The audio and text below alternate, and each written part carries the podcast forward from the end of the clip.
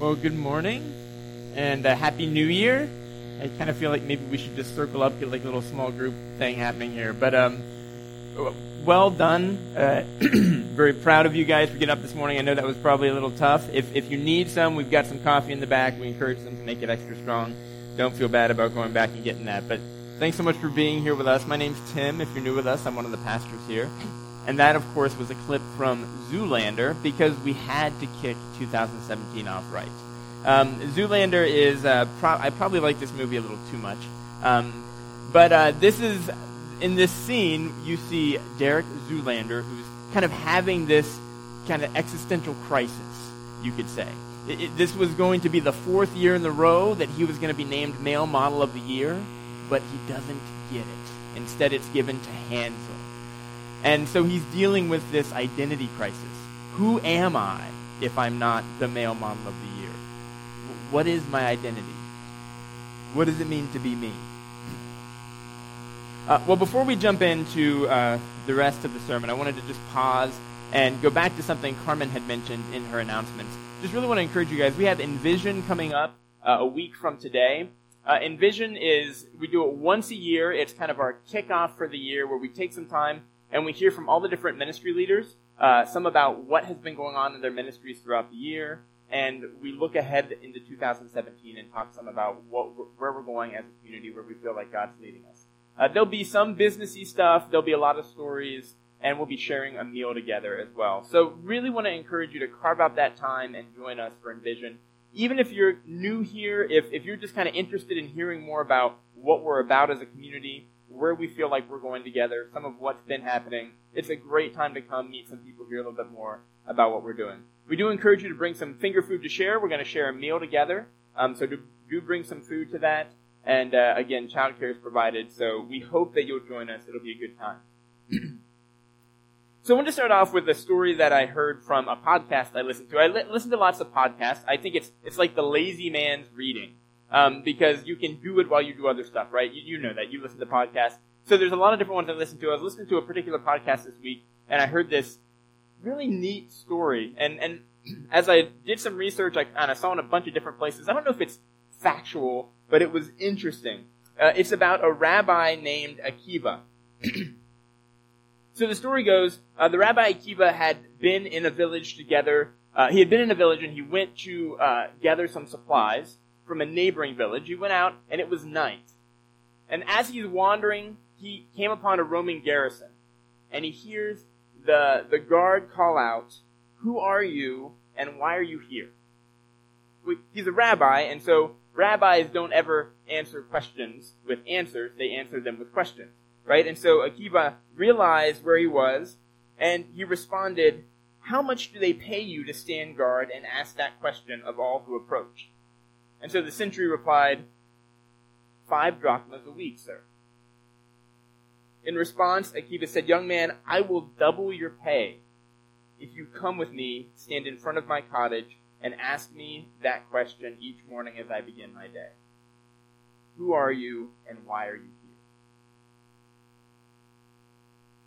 We're starting a new series this week. It's a new year, new series that we're calling Free at Last. And in this series, we're actually exploring one of Paul's letters that we find in the New Testament. If, if you're not familiar, the New Testament is actually this collection of uh, there, there's four kind of gospels, stories, autobiographies, or not autobiographies, biographies about the life of Jesus. And then there's a history of the early church, and then there's a number of letters, many of them written by a guy named Paul. One of them is to the Galatians, this church in what was Asia Minor, what's now Turkey. This group of Jesus followers who are trying to figure out what it looks like to do life together in the way of Jesus. And Paul writes this letter to them. It's likely one of Paul's earliest letters. And there's a lot in this about what it means to be a Jesus follower, what it means to be part of a community of people who are trying to follow Jesus together. And we're going to jump into that in the coming weeks as we go through this letter together. But this morning, I actually want to take some time to look at how Paul introduces himself. Because I think it's interesting and it's helpful for us as we think about what this might have to do with our lives. So we're going to jump in in the Galatians chapter 1. If you have a Bible, you can follow along. Um, if you don't have a Bible, we have some in the back. We encourage you to grab one. It's our gift to you. We'd love you to have one. But the scripture will be up on the screen so you can follow along. We're going to begin in chapter 1, verse 1. Paul writes, This letter is from Paul, an apostle.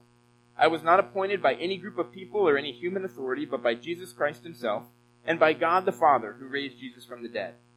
All the brothers and sisters here join me in sending this letter to the churches of Galatia. May God the Father and our Lord Jesus Christ give you grace and peace. Jesus gave his life for our sins, just as God our Father planned, in order to rescue us from this evil world in which we live. All glory to God forever and ever. Amen. I am shocked that you are turning away so soon from God, who called you to himself through the loving mercy of Christ. You are following a different way that pretends to be the good news, but is not the good news at all. You are being fooled by those who deliberately twist the truth concerning Christ.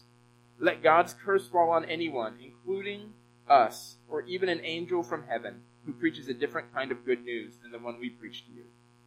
Obviously, I'm not trying to win the approval of people, but of God. If pleasing people were my goal, I would not be Christ's servant. Dear brothers and sisters, I want you to understand that the gospel message I preach is not based on mere human reasoning. I received my message from no human source, and no one taught me.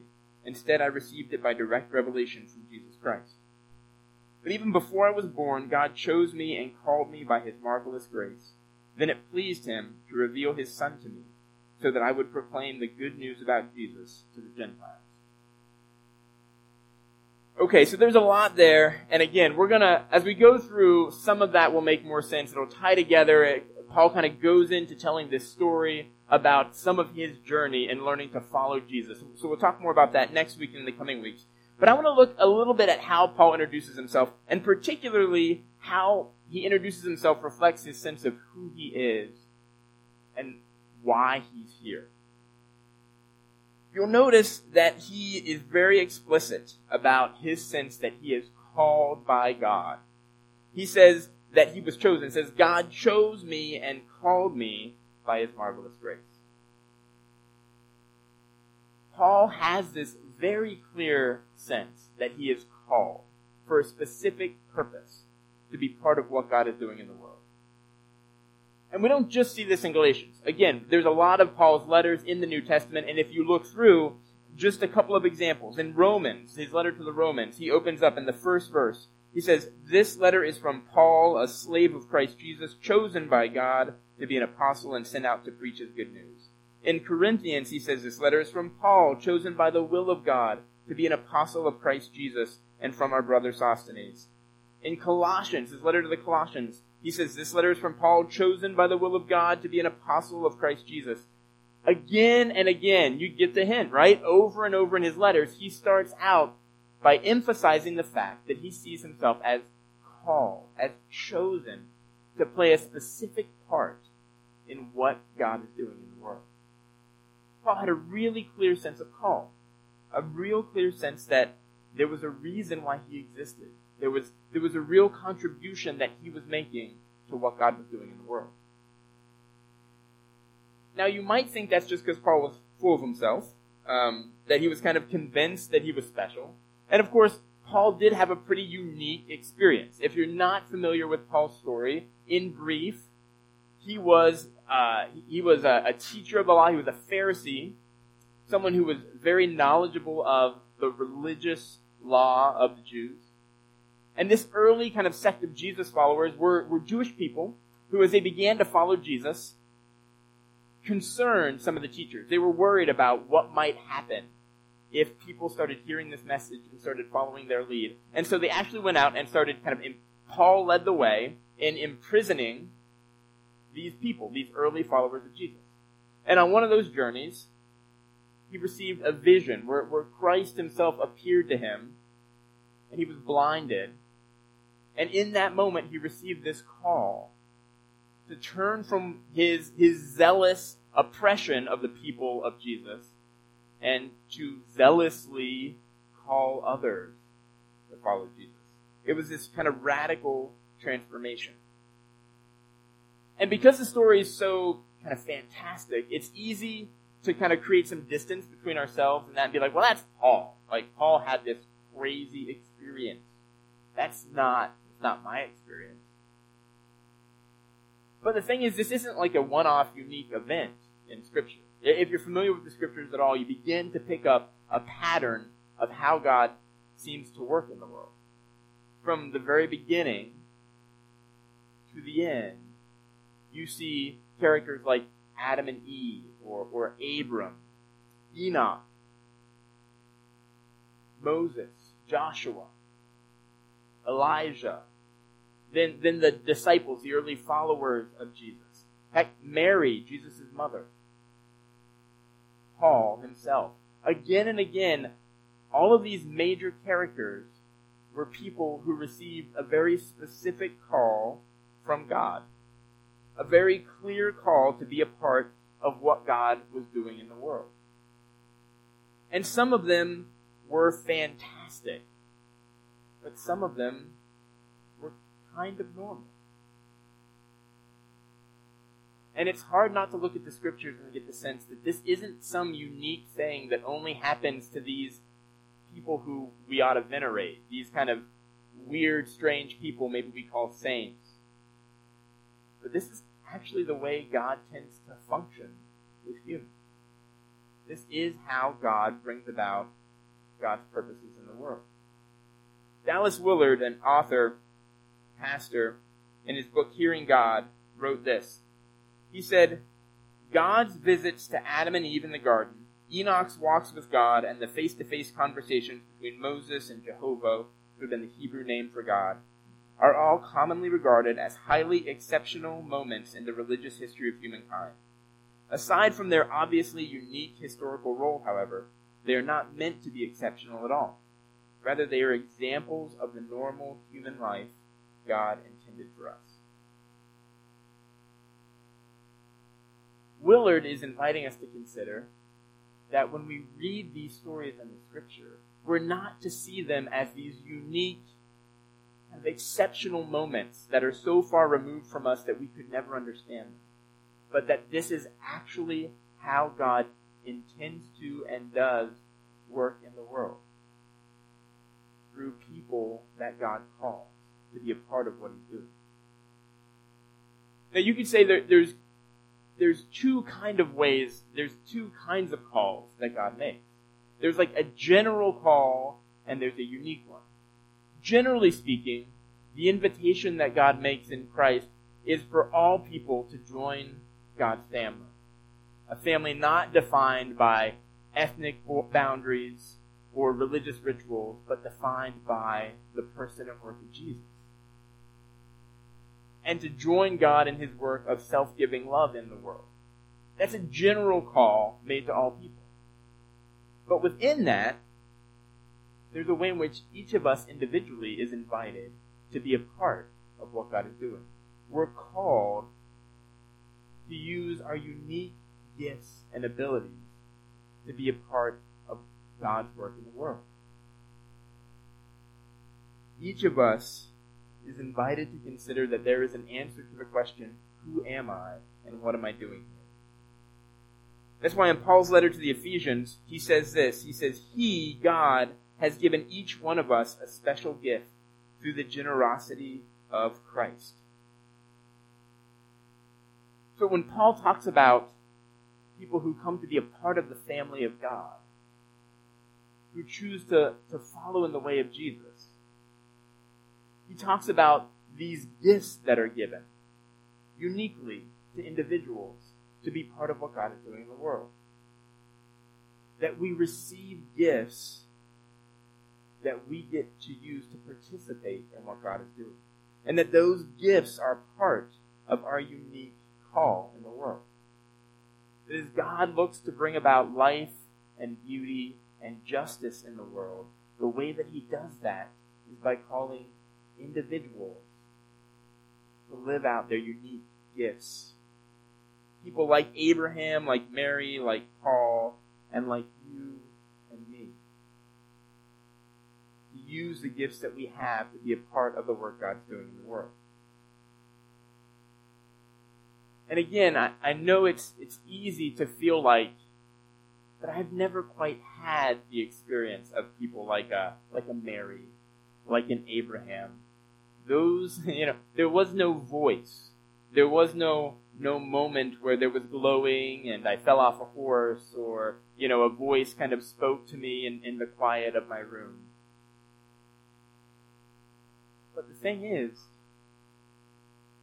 not everybody in Scripture had these crazy angels show up, trumpets experience. There were numerous people who got a sense of what God was calling them to do as they simply listened to how God was speaking to them through the people around them. People like King David, if you're familiar with him, who kind of found his way into the being a king, the monarchy, through the normal way. I mean, it was a little subversive, but he was anointed by a prophet. That's kind of how it worked. Or, or Stephen, who was the, ended up being the first person who was killed for his faith, who was appointed, who was called to his particular position because the leaders said, hey, you, you should do this. Or Esther, uh, if you're familiar with the story of Esther, this you know, we, we've kind of romanticized it. There have been some movies made about it, but this, this Hebrew girl who was brought into um, a king's harem, and she found herself in a position, not because she got some divine call, but because she looked around and said, I'm in a really crappy place in life, but I have an opportunity because of where I'm at to use my influence to rescue people. And so I'm going to do that. There wasn't some divine voice that she heard. It was a matter of her looking around and going, This is what I can do with what I have, with where I am. And so I'm going to. And now we look back on that and say, Oh my goodness, what an amazing individual. For many of us, maybe even for most of us, our calls don't happen like the, you know, these amazing stories we find in Scripture but they're no less our call. They're no less our gifts. They're no less our opportunities to be a part of what God is doing uniquely by using the things that we have, that you have uniquely, to be a part of God's plan and what He's doing. This is a pattern. This is how God works.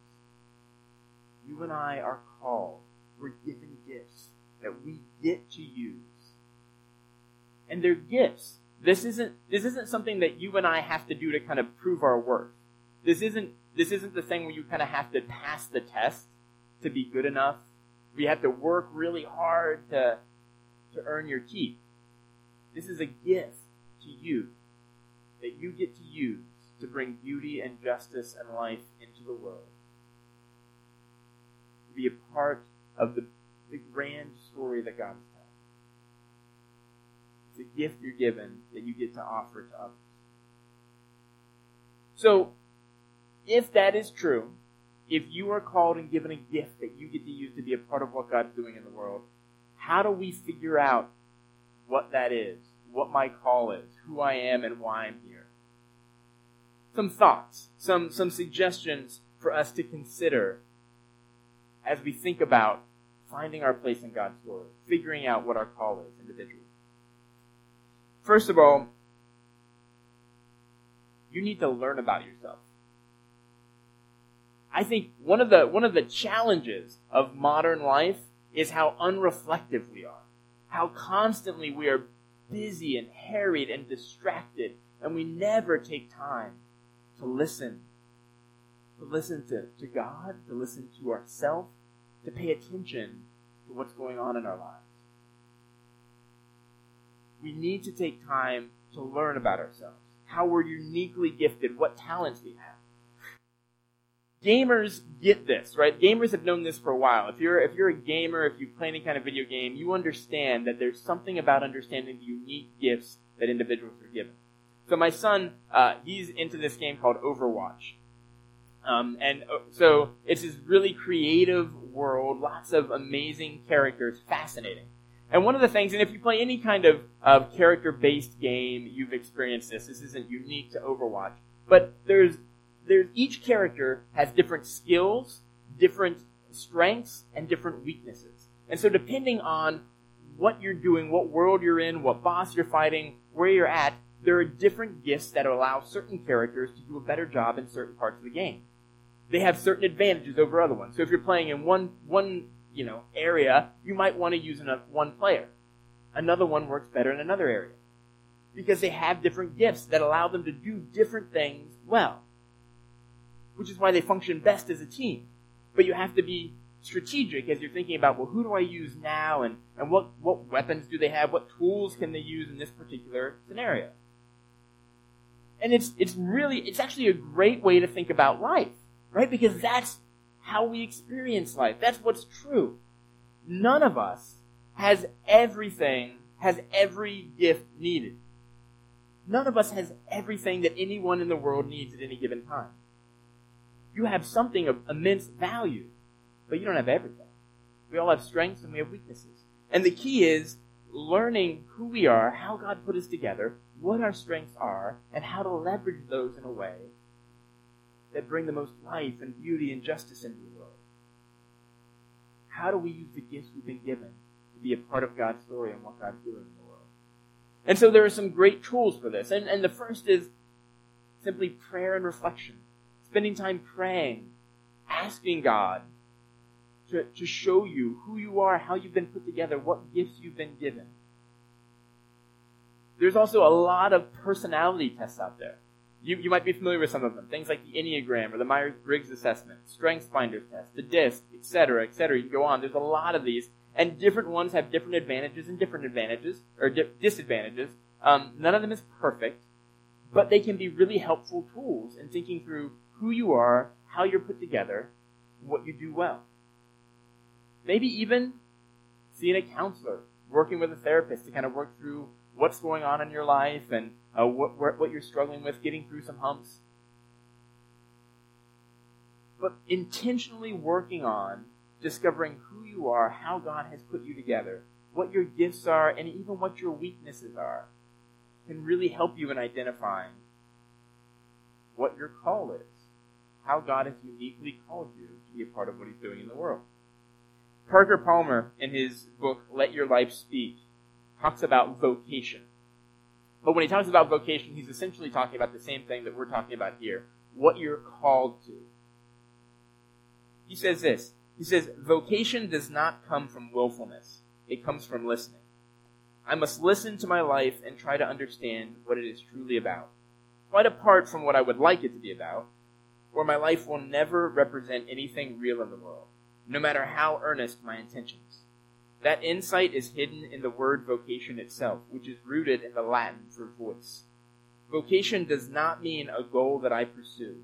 It means a calling that I hear. Before I can tell my life what I want to do with it, I must listen to my life telling me who I am.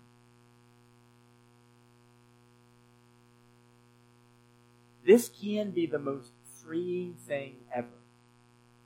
Learning that you were created intentionally as you are. Now, we all have stuff we have to deal with.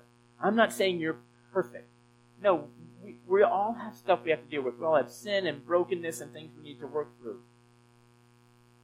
But you were you were created with the gifts that you have. You were created as you are intentionally. You're not a cosmic accident. You are a gift to the world and discovering who you are and how you're wired and learning to accept and love who God made you is a big step forward in learning what you're called to and how to live your fullest life, to experience life to the full. You were called. You were designed specifically to be a part of what God's doing so as you learn about yourself, another thing to pay attention to is what you're passionate about. What are the things that get you up in the morning that drive you? We're not all passionate about the same things. That's patently obvious, right? Like, there are certain things that other people, they just, they get fired up about. And you hear them go on about it, you watch them, you watch them talk about it on Facebook, and it's just, you're just like, I have no idea why you find that interesting. Like, it just doesn't, resonate with me at all. And you know, particularly when it comes to areas, things that really matter, right? Like, um, you know, alleviating poverty around the world, uh, justice issues, whatever, we can feel guilt around that. Right? Like, oh, they're really passionate about that thing. I should probably be passionate about that thing too because it's a bad thing. And if I was a good person, wouldn't I be passionate about that thing? And granted, generally speaking, all of us need to be growing in love for God and love for others. But there's way too much going on for all of us to be passionate about everything. If all of us are passionate about everything, nothing will ever happen. So, part of paying attention to our passions and not feeling guilty about that is realizing that there are certain things that you are uniquely invited to be a part of what God is doing in the world. There's certain ways that God wants to bring life and beauty and justice into the world that you were designed to be a part of, in big ways and small ways. And learning to pay attention to your passions can help you figure out what that looks like for you. Frederick Buechner um, is an author who writes about vocation as well, and he says, Vocation is where our greatest passion meets the world's greatest need. Some of this is kind of identifying what we're passionate about where there are needs that line up with that passion and where we have gifts that might help us turn that passion into something positive for people who are in need. Bring God's life and goodness and love into the world in some creative, unique way that only you can. What are you passionate about? Pay attention to that. And I think it's important for us to notice that some of us are fortunate enough to, to get paid to do that right? Mm-hmm. Like you find something you're passionate about, you love doing, it does something positive in the world, and you get to do that in a way that that pays you. But some of us don't. Some of us work jobs that maybe we, we like or we don't like, but we're not particularly passionate about that thing. We're good at it, but it's not the thing that gets us up in the morning. And that's okay. Your call is not necessarily the thing that's going to pay your bills. That you don't have to, you know, not everyone gets to do what they love and get paid for it. It's unrealistic to expect that our paycheck has to come from the thing that we're passionate about. If you can, great. But frankly, there are advantages and disadvantages to that. There are great reasons to do something you love and get paid for it, and there are great reasons to do something you love and get paid somewhere else. This morning's probably not the place to tease all of that out, um, but if you're, you're wrestling with that, I'd love to talk to you about that. There's positive and negative to both. It's easy on both sides, right? For, for those of us who, who get paid doing the thing we're passionate about, it's easy to look longingly at the other people and go, ah, that must be nice. And for other people who, who don't get paid for what they're passionate about, it's easy to look at the other people who get paid and go, oh, that must be nice, right? So we're all, there's good and bad on both ends. But we don't need to keep going on about that. But your passions can be expressed in ways, whether, whether you get paid for it or not, there are lots of opportunities to live out of that space. For example, even just right here, you know, there are people in our community who are passionate about working with young people. Nobody who works, well, very few people who work with young people here at Koinos get paid by Koinos to do it. And those who do don't get paid very much. Right? So the people who are investing in young people here are doing an amazing job and are doing it because they're passionate about it, not because they're getting a paycheck for it. There are other people I know who are who are doing that not here, but like they're coaching youth sports or they're they're mentoring youth in their community in, in specific ways. They're taking an interest in the younger people who are working for them and choosing to invest in them. There are lots of ways to channel those passions in your spare time. Make those things work together. Others here are really passionate about art, about bringing beauty into the world in unique ways. You know, we have a couple of people who either just got published or are trying to get published who are writing. They might never make a living off of their writing, but that's not why they're doing it, right? They're, they're doing it because this is, this is a part of their passion where they get to be a part of what God is doing in the world, bringing something beautiful into the world in a way that makes a difference, small and large. There are people who, who are artists here. They're, they're musicians. They're photographers. Uh, maybe they work with material. My wife's a quilter. Some of you uh, that you paint. Some of you work with your hands, you build things. These are ways to bring meaning and beauty into the world. And you do it in amazing and creative ways. Whatever it is that you've been gifted with, consider how that lines up with the needs you experience around you and how you might use those gifts and those passions to make a practical difference in the lives around you. So learn about yourself, first of all. Secondly, consider receiving input from other people. One of the most helpful things that you can do as you're trying to figure out what you're called to, what your, your call is, what your unique gifts are, is by getting input from other people in your life who know you well. A good friend, maybe a family member that you trust, who you think is objective. You know, family members can be tough, right? Because you ask mom, mom, honey, you're just good at everything, right? That's not super helpful. Appreciate it. But, you know, so find someone who can be objective, who can rightly see your weaknesses, but also rightly see your strengths. Ask for some input. Get a mentor. Get someone who's kind of been where you might want to go or you think you might want to go and ask them to spend some time giving some input in your life. Get input from other people. Again, we see this all through Scripture. God using normal people to call others into being part of what He's doing in the world. This is how God works through individuals, through people in the context of these communities. So learn about yourself, get some input from others, and finally, just do what's in front of you. I think one of the hardest things, at least for me, when it comes to thinking about call, what you're called to, what you've been uniquely gifted in, is that I think I need to change the world. Right? Like, I'm convinced that I need to do some big splash thing. Right? Like, I hear the stories about, you know, charity water and and this guy who, who gets this heart for people in Africa who don't have water, and he comes back and starts this huge nonprofit, and they're raising millions of dollars. And, and I'm like, wow, I, I need to do something like that. But the vast majority of us will never do that. We're not supposed to do that. We weren't wired to do that.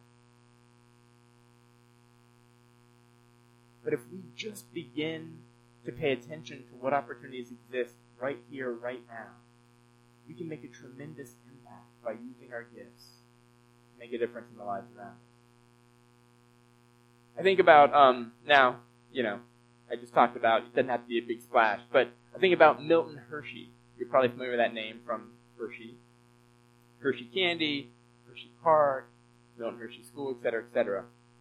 But Milton Hershey didn't make his fame by looking out into the world and saying, what's the huge problem that exists out there that I can change? How do I change the world? Milton Hershey made a lot of money making candy. And he decided that he wanted to invest in the community that he lived in. And so he began to do that. And then Milton Hershey and his wife desperately wanted a child, but they couldn't have kids. And so they looked at this passion, this desire to have children, but their inability to do that. And then they looked out and said, look, there's a, there's a problem. There are orphans who don't have a place to get a good education, to be provided for. We can't have kids, but we can create space where kids who don't have parents can find community and friendship and get a good education and get a better start in life. And so they began the Milton Hershey School. The reason why we know of Milton Hershey, sure, he made a gazillion dollars in candy. Most of us aren't going to do that. But his reputation is not that he looked out and saw this huge global problem and decided he was going to start a nonprofit to fix it.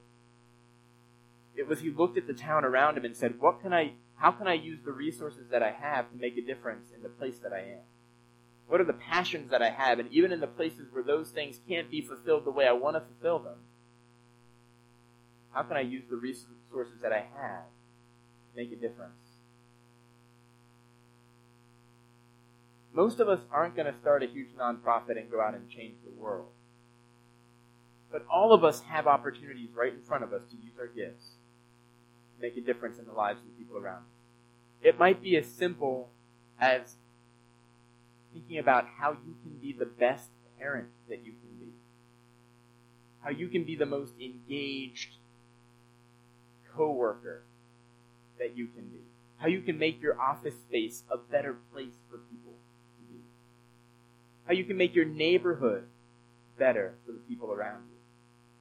I was just talking to um, uh, someone a little earlier today, and he was telling me about a, a New Year's Eve party they threw last night, and how they intentionally kind of went out and invited different neighbors to come over to their house and hang out. And he was like, "Yeah, it's really funny. The two neighbors who lived across the street from us, they had waved at each other before, um, but they'd never met.